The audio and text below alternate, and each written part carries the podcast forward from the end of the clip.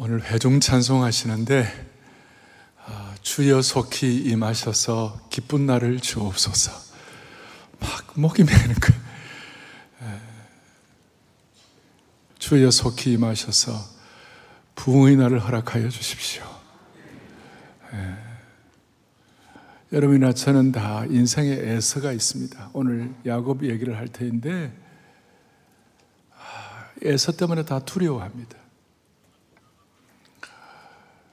그런데 하나님이 싸워주시면 애서를 극복할 수가 있습니다.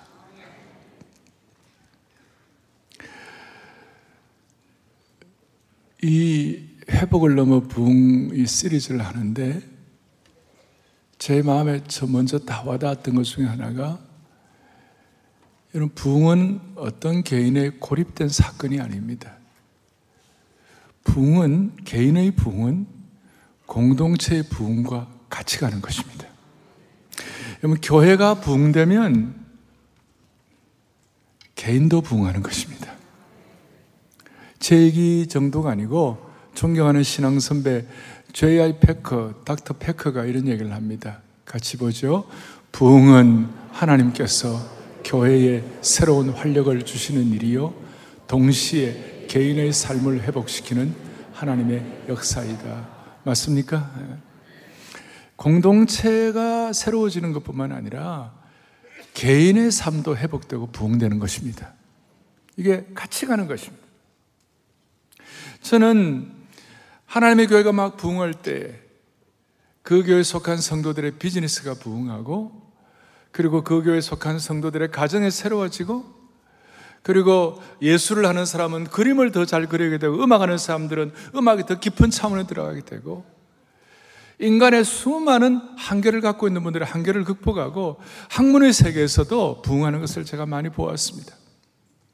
이번에 시리즈를 통하여 사랑의 교회뿐만 아니라 여러분 개인도 부흥하는 축복을 주시기를 바랍니다.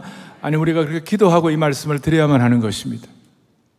바울 한 사람의 부흥은 바울 한 사람의 부흥으로 끝나지 아니하고 대로마 제국을 upside down하는 역사가 일어났고 어거스틴의 개인의 부흥은 초대 그 교부 시대의 부흥을 이끌어냈고 요한 켈빈을 비롯한 여러 루터의 부흥을 통하여 유럽의 대부흥이 일어났고 19세기에 미국의 대각성 운동을 통하여 그 대각성이 일어났을 때에 여러분 단순히 어떤 미국 교회에 부흥하는 정도가 아니라 전 세계에서 미국의 팩스 아메리카나 미국의 국가적인 대부흥이 일어났던 것입니다. 오늘 이 부흥 시리즈를 나고 난 다음에 한국이 다시 부흥되게 도와주십시오. 이 민족이 다시 한번 세계 선교를 마무리할 수 있을 정도의 능력과 기백을 갖추게 하여 주십시오. 오늘 첫 번째 주인공은 야곱입니다. 여러분, 야곱은 잘 아시는 대로 인생의 고비고비의 종합 선물 세트를 가졌던 사람입니다. 장자권 마음이 쓰여져 가지고 하나님이 알아서 줄 텐데 이 야곱은 늘 자기가 좀 더 앞섰어요. 그러니까 똑똑하니까. 그래가지고 아버지 속이고 형 속이고 어쩔 수 없이 그 라반의 집이라고 야곱의 외삼촌 집으로 도망을 갔습니다. 가서 20년 동안 죽을 고생을 합니다. 그러니까 그 아버지를 속이고 형을 속였던 것은 야곱의 어떤 면에서 개인의 흑역사입니다. 그 흑역사 때문에 도망을 갔습니다. 가서 20여 년 동안 죽을 고생을 했습니다. 중간에 한 14년 정도 지나서 돌아올 기회도 있었지만 20년이라는 시간이 걸렸습니다. 그리고 오늘 이 사실, 오늘 이 여기 나오는 이 내용은 20년이 지나고 난 다음에 하나님께서 야곱에게 너 다시 가나안 땅으로 돌아가라. 아베의 집으로 돌아가라. 그런데 아브라함 같은 경우는 하란을 여기 하란이거든요. 지금 야곱이 20년 동안 있었던 곳이 하란을 떠나서 가나안으로 갈 때 단순하게 그냥 가버렸어요. 근데 야곱은 자기가 똑똑하니까 온갖 참 우여곡절이 여기 있는 것이. 그러나 하나님께서 20년 동안 이 시간이 걸렸는데 사실은 하나님이 20년을 기다려 주신 것이었어요. 우리 가운데 수많은 애서가 있고 우리 가운데 수많은 흑역사가 있는 분들이 오늘 이 하나님께서 20년을 기다려 갖고 오늘 이 시간 여러분들 이 예배에 참석하게 하신지도 몰라요. 하나님이 20년을 기다려 주시는 것이에요. 사랑의 교회 성도들이여, 오늘 이 말씀을 듣는 주의 권속들이여, 이 말씀을 통하여 10년, 20년, 30년, 아니, 선대에 걸쳐 내려오는 신앙의 가문에서라도 해결되지 못한 부분이 있거든, 오늘 이 말씀을 통하여 해결이 되기를 바라는 것이에요. 정말 진리 지식과 지혜가 하나님께서 주셔야만 되는 것이에요. 우리는 성경에 많은 인물들을 앞에 놓고 예를 들어서 아브라함이다, 바울이다 그러면 우리는 너무나 먼 당신이에요. 아브라함이나 바울은 우리하고 좀 멀린 것 같아요. 그런데 야곱은 좀 우리하고 좀 가까운 당신이에요. 왜냐하면 우리하고 속성이 너무 비슷해요. 구약에서는 야곱, 신약에는 베드로 네, 비슷해요 우리하고. 근데 야곱을 앞에 놓고 우리가 사랑하는 성도야, 내가 너를 20년 동안 기다렸다. 이제 회복을 해야 할 때이니라. 그 말씀에 여러분들 마음을 열기를 바랍니다. 잘 아시는데 야곱에게는 두 아내와 열한 명의 자녀가 있었습니다. 엄청난 수의 염소와 양과 낙타와 나귀와 소가 있었습니다. 돈도 많았습니다. 이제는 두 때를 이루고 부자가 되었습니다. 그런데 그 마음속에는 사라지지 않은 두려움이 있었어요. 말씀한 대로 아버지와 형을 쏘겠습니다. 그래가지고 그 형을 쏘기고 난 다음에 그 머리를 많이 굴렸어요. 어떻게 하면 자기가 살아볼까? 뭐 가족을 지켜야 한다는 그런 것 때문에 그런지는 모르지만 잔머리를 많이 굴렸어요. 그래서 잔머리를 많이 굴른 걸 우리가 뭐라고 했죠? JQ 지수가 높다. IQ가 아니라 JQ가 많이 발전됐다. 그리고 형을 다시 만나는 이 과정에도 야곱의 이 잔머리가 발달, 장교가 발달이 됐어요. 먼저 종들을 에서에게 보내갖고 에서의 어떤 상황, 에서의 마음, 에서가 지금 나이가 어떻게 하려고 하는지, 형이 어떻게 하려고 하는지에 대해서 반응을 떠보려고 그랬어요. 사실은 야곱이 좀 더 성숙했으면 이 순간 하나님 아버지, 하나님이 이 문제를 해결해 달라고 하나님께 나가야 될 터인데 본인이 워낙 똑똑하고 자기 나름대로 자기를 삶을 통제할 수 있는 능력이 있으니까 두 때를 이루는 능력이 있으니까 그렇게 이제 종들을 보내가지고 그렇게 알아보게 했는데 종들이 돌아와가지고 뭐라고 보고 하느냐면 오늘 앞에 32장 6절에 보니까 이렇게 나와 있어요. 우리가 주인의 형 에서에게 이른즉 그가 400명을 거느리고 주인을 만나려고 왔다 온다. 그러니까 이 400명을 거느리고 온다. 왜 400명을 거느리고 오지? 자기가 잔머리를 이렇게 굴리니까 이거는 날 죽이려고 400명을 데리고 오구나. 그렇게 생각을 하고 왜냐하면 마음에 그 늘 두려움이 있고 떳떳하지 못하니까 오해하게 되는 것이 미리 판단하는 거예요. 사람이 두려움이 있고 짐이 있고 상처가 있고 이러면요 전체를 보는 시각이 약해져 가지고 자기 뭐 지레 짐작을 많이 하는 거예요. 그래서 삶에 헛발질을 할 때가 많아요. 그래서 하나님께는 전심으로 기도하지 못했어요. 야곱은 지금 사람에게는 진심, 하나님께는 전심이 아니고 사람에게는 의심, 하나님께는 무심. 사람에게는 의심, 하나님께는 무심. 그래서 그가 JQ를 굴려가지고 사람에게는 의심, 하나님께 무심이 발동이 돼갖고 자기 그 어, 형, 형에 돌아가면서 자기 무리를 둘로 나누었어요. 그래서 앞그룹은 자기가 덜 좋아하는 좀 덜 아끼는 그룹을 먼저 보내고 뒷그룹은 자기가 더 좋아하는 그룹을 했는데 그, 그렇게 한 이유가 뭐냐? 8절에 이렇게 나와 있어요. 뭐라 나와 있냐면 어, 에서가 와서 먼저 앞에 있는 사람을 치면 그 순간 나는 도망가리라 그랬어요. 대단한 JQ입니다. 그런데 여러분 야곱을 가나안 땅으로 돌려보내신 분이 누굽니까? 구절에 나오죠. 주께서 전에 내게 명하시기를 너의 고향 내 족속에로 돌아가라. 그 하나님이 돌아가라고 그러셨으면 하나님께 전적 의탁을 하고 하나님이 주신 지혜를 갖고 하면 되는데 그게 참 잘 안 되는 거예요. 그 뭐 워낙 똑똑하니까. 그래갖고 그럼에도 불구하고 하나님은 앞에 1절, 2절에 너를 지킨다. 옛날에 베델에서 혼자 아버지, 아버지 엄마를 떠나가지고 혼자 광야에 왔을 때 베델이라는 곳에서 천사가 오락내락 보여주신 것처럼 지금 오늘 돌아갈 때 앞에 1절, 2절에 천사들을 보내고 하나님의 군대를 보내가 너를 지키겠다. 그걸 마하나임이다. 1절, 2절에 나와 있어요. 마하나입니다. 하나님의 군대라고 그 땅 이름을 마하나입니다. 그러니까 나름 좀 평안한 마음을 좀 가지고 이제 마음이 좀 평안하게 되니까 하나님 나를 지킨다고 생각하니까 드디어 하나님께 기도하기를 시작하는 거예요. 그래서 몇 가지 살펴볼 때 첫 번째 여기 나와 있어요. 회복의 기도는 이렇게 시작한다.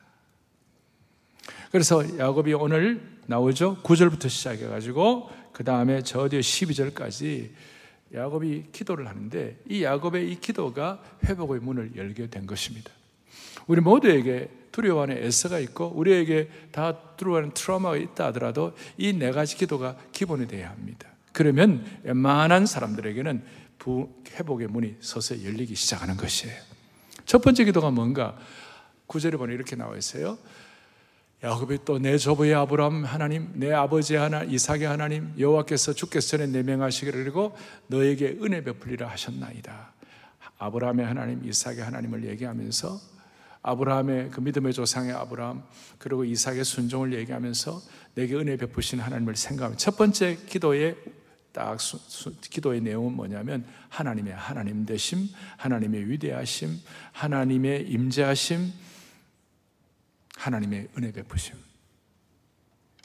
그래서 하나님 되심에 먼저 초점을 맞추는 거예요. 옛날에는 그러지 않았어요. 옛날에는 항상 자기 죽으심이야, 기도를 하는데. 창세기 28장 앞에 베들에서 기도할 때 아주 재밌는 내용이 나와요. 뭐라고 나오냐? 이렇게 나와요. 조건부예요. 하나님께서 28장 27, 25 하나님께서 나를 지키시고 내게 먹을 것 주시고 입을 것 주시고 내 아버지 집으로 돌아가게 하시면 조건부예요. 컨틴전스예요. 조건부가 되면 여호와께서 나의 하나님이 되실 것이라. 자기 중심적인 기도였고 그랬는데 이제 이제 기도가 좀 성숙하기 시작했어요. 두 번째 기도 제목은 그 다음 10절에 나오죠. 뭐라고 나와 있습니까?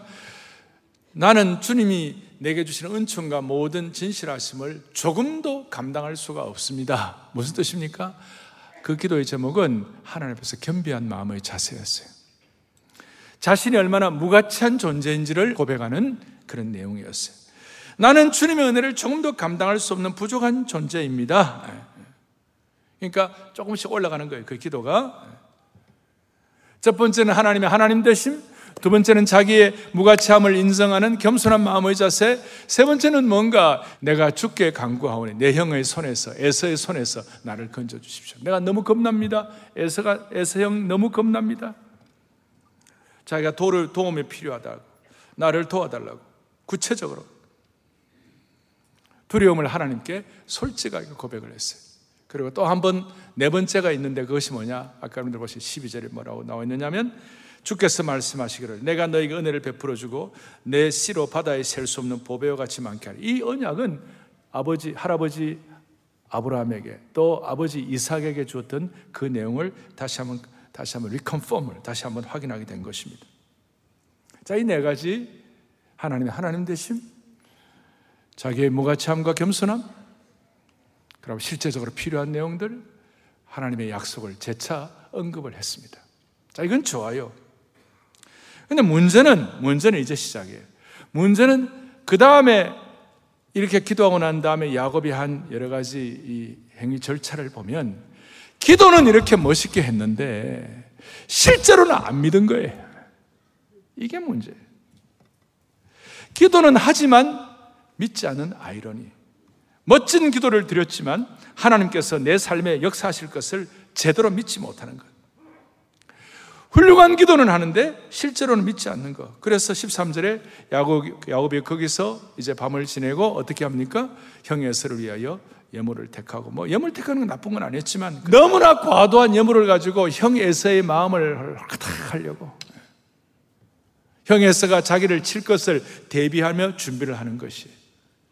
그러니까 어떻게 보면 믿기는 믿는데 실제로는 안 믿는 이중성이 나타나는 것이. 형에서의 분노를 달래기 위하여 철저히 계획을 세우는 것이. 훌륭한 기도는 하지만 확실한 응답될 것을 못 믿는 약점이 있는 것이. 이것이 야곱뿐만 아니라 우리 모두에게도 비슷하다는 것입니다. 그래서 우리는 야곱과 공감대가 많다는 것이죠. 열심히 기도하면 그렇게 믿어야 되는데 인간적인 불신이 날마다 상황 가운데 스멀스멀 올라오기 시작하는 거예요.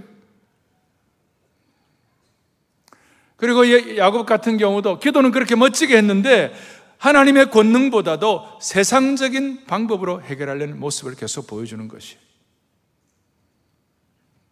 나중에 실제는 어떻게 되느냐 하면 야곱이 어떻게 하는지에 따라서 에서가 영향을 받은 것이 아니에요. 뭐 에서가 야곱이 에서에게 뭐 잘해준다고 에서가 더 감동받고 그런 게 아니고 여러분 33장 뒤에 4절에 보니까 이렇게 나와 있어요. 에서와 야곱이 만나고 난다 에서가 달려와서 그를 맞이하여 안고 목을 어긋 맞추며 그의 입 맞추고 서로 통곡하고 울었어요. 내 동생 야곱아 막 아마 이거 이거, 뭐, 이거 하나님이 하시는 거죠. 에서가 막 그렇게 울면서 속으로 그랬을지 몰라요. 20년간 복수의 칼날을 갈았는데 이게 뭔가? 어? 그러니까 그러니까 야곱이 나름대로 대책을 세우고 한 것이 전혀 전혀 뭐예요? 전혀 음? 계략이 전혀 효과가 없었어요. 에서를 향하여 580마리의 그 소떼와 양떼와 이런 거뭐 그 낙타 이런 걸막 갖다 그 당시로서는 이게 어마어마한 선물입니다. 정주영 씨가 1차로 저, 저 북한에 갔을 때 소떼 500마리 데려갔잖아요. 지금도 그 굉장한데 그 당시에는 그게 아무런 별로 효과가 의미가 없는 것이. 제가 볼 때 그러면 목사님 에서가 왜 400명 데리고 왔느냐고 뭐 여러 해석이 있을 수 있는데 에서 입장에서 야 나도 이만큼 대단하다. 나도 400명 데리고 올 수 있다. 동생에게 좀 과시하고 싶은 마음이 있었던 것이 아닌가. 이건 순전히 제 생각이에요. 그러나 뭐 그렇게 큰 무리가 없었다고 생각합니다. 그러니까 야곱이 인간의 꾀를 쓰고 머리를 쓰고 애쓴다고 했지만 그 애쓴 것이 별로 의미가 없게 된 것입니다. 드디어 22절부터 24절까지 밤에 22절에 일어나 두 아내와 두 여종과 열한 아들을 인도하여 야복 나루를 건널세 그러고 난 다음 23, 24절에 다 건너가게 하고 야곱은 홀로 남았다. 아마 혼자 남아서 더 깊은 생각과 기도를 하기를 원했을 것입니다. 하나님과의 일대일 대면을 하게 된 것입니다. 그동안 야곱과 하나님의 관계는 할아버지 아브라함과 아버지 이삭을 통하여 만난 좀 간접적인 만남. 마치 온라인 같은 비대면의 경험이었어요. 오늘 드디어 대면으로 만나게 되는 것입니다. 간접 경험에서 직접 경험을 하게 되는 것입니다. 과거에 20여 년 전에 베델에서 만났던 하나님은 좀 멀리 계시는 건 하나님 같았지만 오늘 만나면 본격적으로 오늘 오늘 오늘 하나님과 대면하여 만나는 여기서 이제 24절 뒤에 홀로 남아가지고 무슨 얘기가 나오는가? 어떤 사람이 날이 새도록 야곱과 씨름하다가 여러분 이 내용은 구약에서 너무나도 신비롭고 흥미로운 얘기입니다. 이 말씀을 우리가 보면서 야곱을 찾아와서 씨름한 사람은 누군가? 제가 물어보겠습니다. 야곱이 먼저 씨름하자고 그랬습니까? 이분이 먼저 씨름하자고 그랬습니까? 왜 이렇게 연약하세요, 다들? 야곱이 먼저 씨름하자고 그랬어요? 아니면 이분이 먼저 씨름하자고 그랬어요? 아주 흥미로 이분이 누굽니까? 예, 이분이 우리가 그냥 평가한 하나님이 아니고 30절에 내가 하나님과 대면하여 보았다 하는 거 보니까 그래서 분이라는 이름을 붙였는데 보니까 하나님이세요. 그리고 나중에 호세아 선지자가 야곱의 이 씨름에 관해서 호세아 12장에 해석을 해놓았어요. 야곱은 또 힘으로는 하나님과 겨루되 천사와 겨루 이기며 울며 그에게 간구하였다는 내용이 나옵니다. 그러니까 야곱이 하나님과 씨름한 것이에요. 그러니까 누가 먼저 찾아오신 거예요? 하나님이 찾아온 거예요. 그래서 회복의 시작을 좀 정리를 한다면 회복의 시작은 인간적인 계획과 나름 기도는 하지만 실제로는 믿지 않는 거예요. 우리가 그런 일들이 얼마나 많습니까? 실제로는 내가 통제하려고 하는 것이 똑똑하니까. 그리고 자기가 생각하는 400명, 이 400명이 나를 치러 온다 그랬을 때 여러분 그 나름대로 야곱 나름대로 자기 프레임이에요. 오늘 이런 일 많잖아요. 여러분들 유튜브 보는 대로 여러분들의 프레임이 가는 거예요.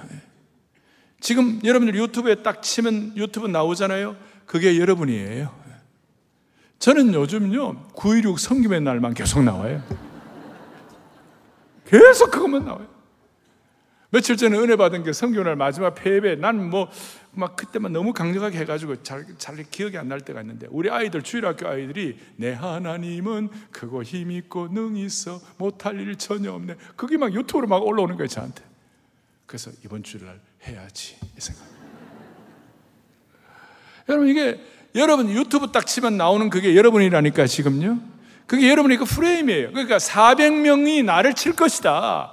아닌데, 지레짐작해가지고 그런 일들이 너무 많고, 기도는 하지만 믿지 않는, 기도는 하지만 그래도 내가 내 삶을 통제해야 한다는 이런 우리의 성향이 회복을 너무 부흥으로 가지 못하게 하는 것이.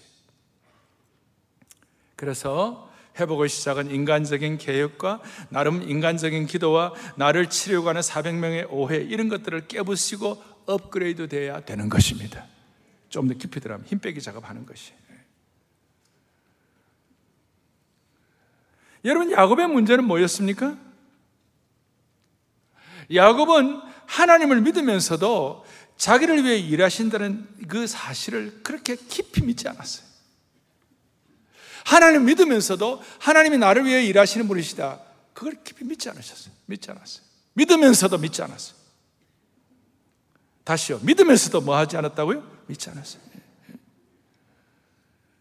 그의 내면은 하나님은 그의 내면은 이렇게 하나님은 하나님은 나를 도와주시긴 하지만 그러나 내가 내 삶을 통제하지 않으면 하나님도 하실 수 없다고 생각했어요.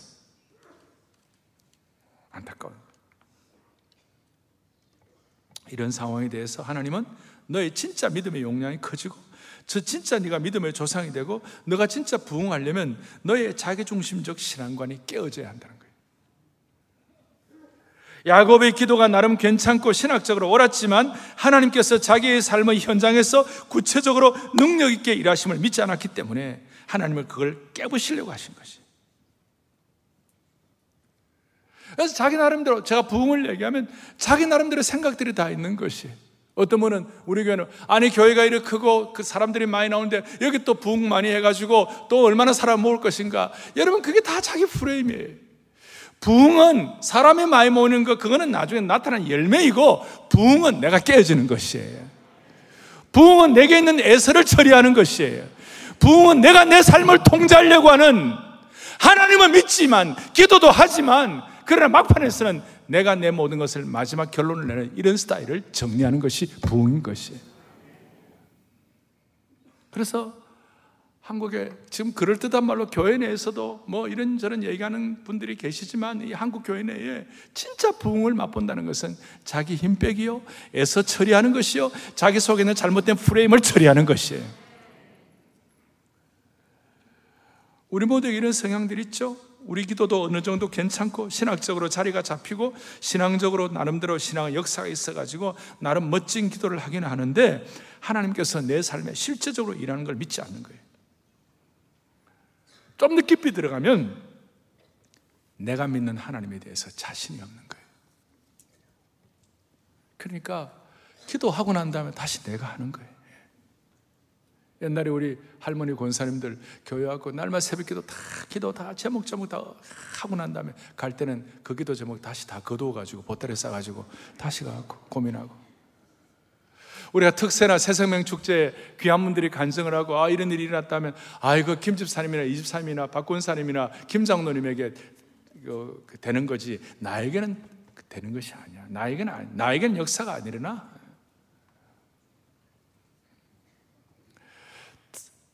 그러니까, 그러니까 여러분 이 야곱 수천 년의 야곱의 이 얘기가 이, 여러분 내 얘기가 돼야 할 줄로 믿습니다. 내 얘기, 내 얘기. 특별히 교회 오래 다니시는 분들 가운데 이런 신드롬이 많아요. 남이 은혜 받는 거면 은혜 받는데 정작 내 스스로는 안 되는 거예요. 주로 언제가 위험해요? 3대가 위험해요. 아브라함, 이삭, 야곱이에요. 야곱의 3대.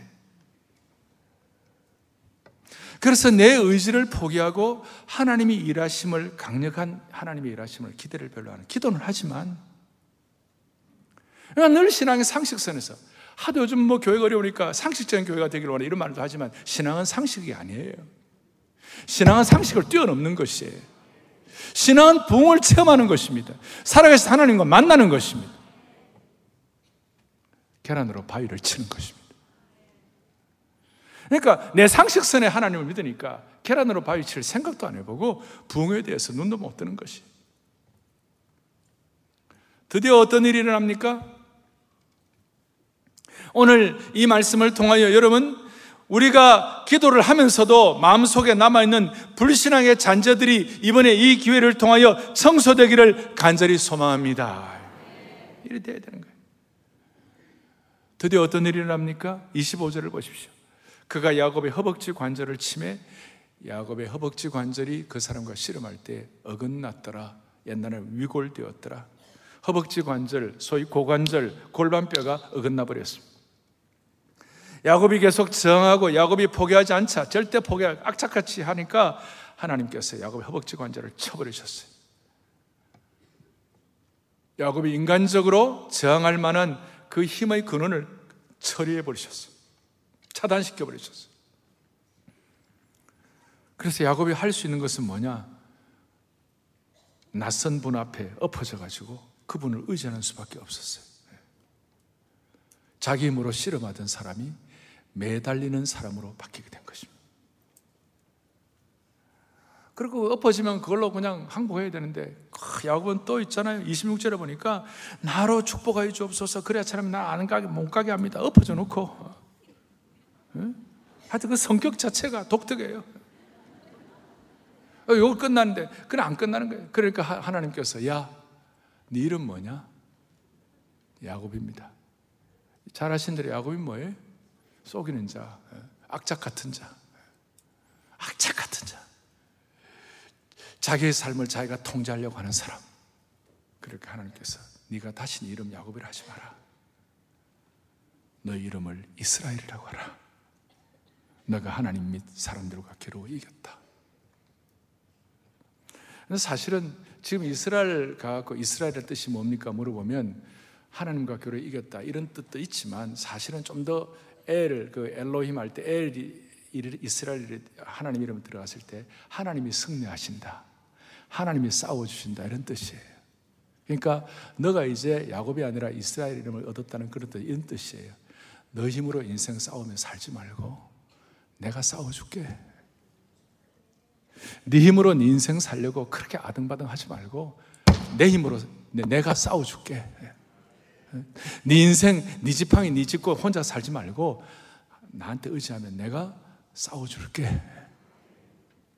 그게 이스라엘이라는 뜻이에요.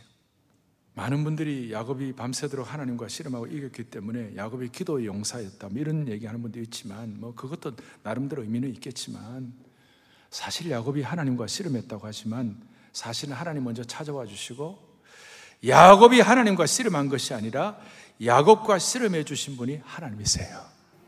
그래서 오늘 설교 제목을 나와 씨름해, 주신 하나님이라고 그랬어요. 야곱의 고집스러운 자기 의와 자기 처신에 대한 과도한 의도를 깨부시기 위하여 하나님이 씨름해 주신 것이에요.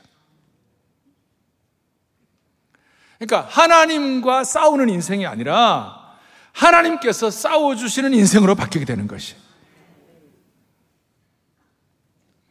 하나님이 진 것이 아니라 하나님이 져주신 것이에요. 이 세상적인 회복과 부흥은 막 우리가 이기고 승리하는 것이라고 생각하지만 그게 아니에요. 하나님의 부흥의 방법은 우리가 하나님이 져주시는 것이고 지는 것이 이기는 것이에요. 최고의 지는 것이 이기는 것이 된 것이 뭐냐? 예수님께서 십자가에서 져주신 것이에요. 십자가에서 주님이 져주신 것이에요. 실제로 야곱은 하나님을 이기지 못했습니다. 결국은 야곱이 하나님 이기지 못하고 그의 환도표가 위골이 되고 난 다음에 하나님을 붙잡고 의존할 수밖에 없었어요. 그래서 주님을 더 의지하도록 그렇게 만든 거예요. 사랑하는 형제자매 여러분, 환도뼈가 완전히 위골이 되어서 내가 완전히 무너져서 하나님을 붙잡는 그 순간 세상 사람들이 볼 때는 실패일지 모르지만 이 시간부터 야곱이 참으로 승리하는 시간이 된 줄로 믿습니다.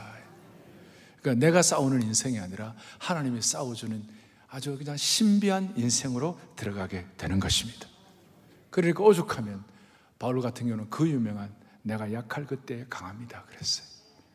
내 능력이 약할 때서 강한데 강하게 된다고 말씀한 것이 내가 싸우는 인생이 아니라 누가 싸워주신다고요? 하나님이 싸워. 그래서 하나님은 날마다 힘 빼기 작업하게 하시고 오늘 이 시대에 내 인생의 환도뼈를 하나님 치시는 것이 이스라엘로 이름이 바뀌게 되었습니다. 오늘 이것이 회복의 플랫폼이 되는 것입니다. 장결을 부리고 생각을 많이 하면 장결을 부리고 생각 많이 할 때는 두려움, 에서의 얼굴이 많이 보였는데 오늘 이렇게 자기가 위골되고 난 다음에 드디어 하나님의 얼굴이 보이기 시작한 것입니다. 그래서 그곳 이름을 뭘로 이름을 바꿨다고요? 분이엘이다.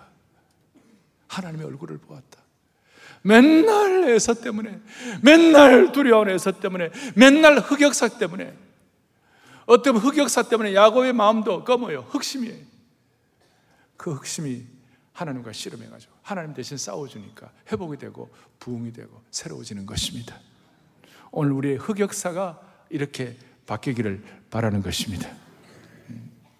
하나님 야곱을 축복했어요. 그리고 30절과 31절에 보니까 뭐라고 나와 있습니까? 30절 그가 그러므로 야곱이 그곳 이름을 뭐라고 불렀습니까? 분이엘이다.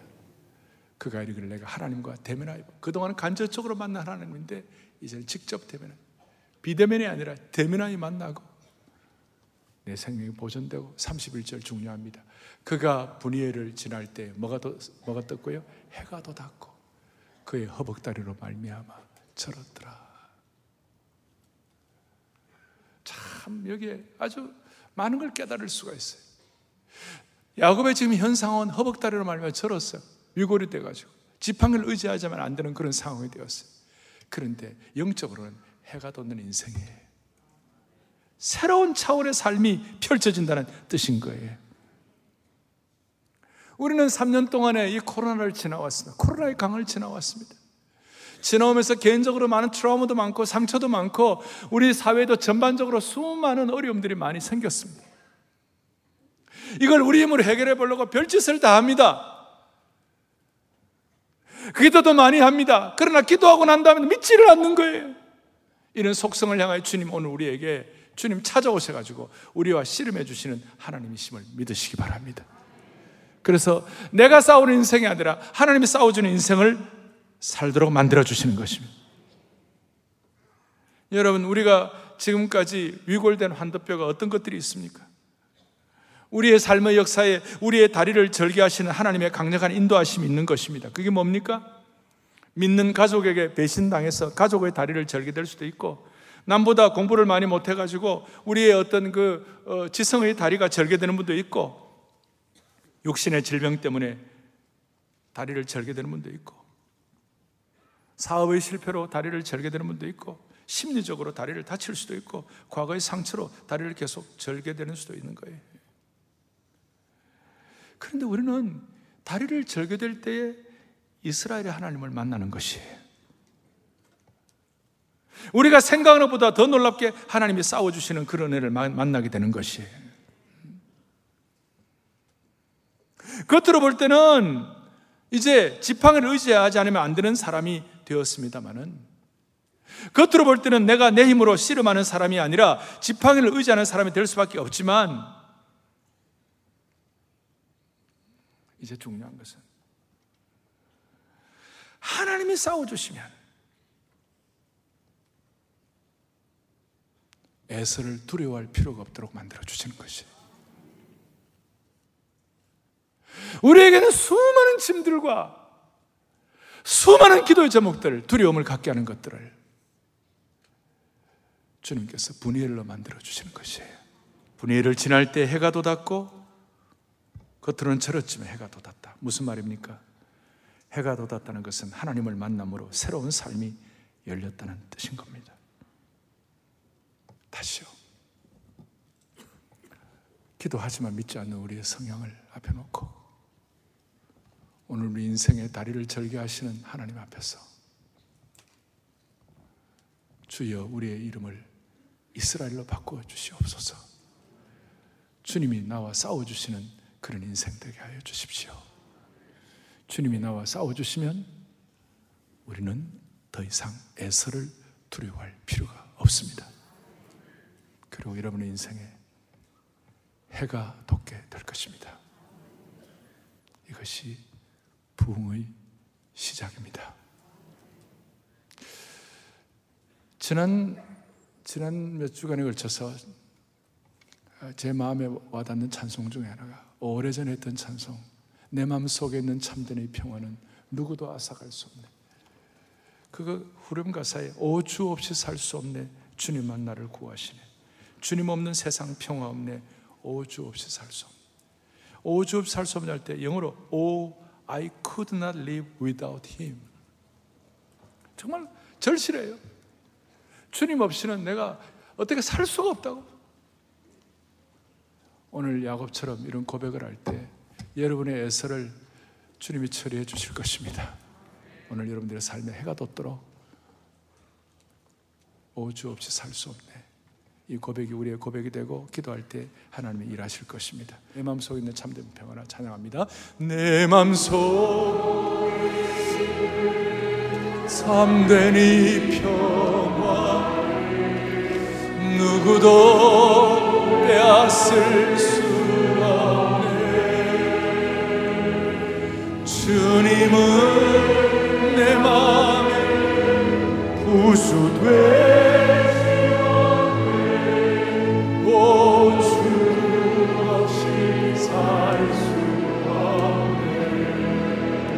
주 없이 오주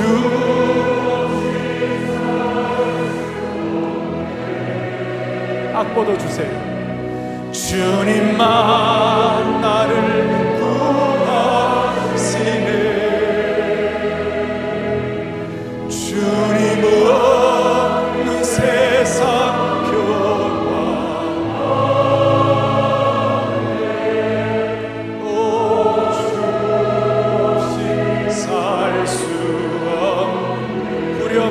없이 살 수 없네.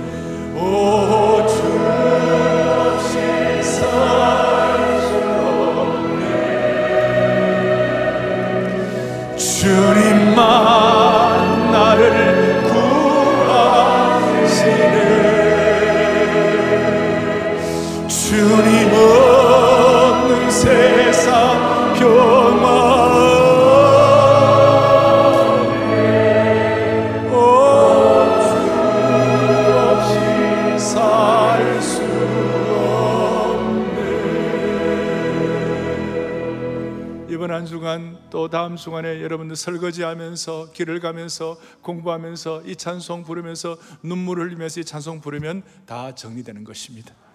할렐루야. 가슴에 손 얹겠습니다. 하나님 아버지, 야곱 같은 인생을 붙잡으시고 은혜 주셔서 우리의 삶에 수많은 저는 다리들이 많이 있지만 주님 오늘 이 말씀을 통하여 다시 한번 회복의 시작을 경험하게 하신 것 감사합니다. 믿고 확인하면서 정말 내 삶을 내 힘으로 통제하지 말고 주님께 전적 의탁하여 계란으로 바위 치는 일이 있다 하더라도 기적이 일어나는 삶이 되게 도와주옵소서. 할렐루야. 더 이상 애서를 두려워하지 말게 하여 주시옵시고 성도들 성도들의 삶에 은혜의 해가 동터오르게 하옵소서. 할렐루야. 우리 주 예수 그리스도 이름 받들어 간절히 기도 올리옵나이다. 아멘.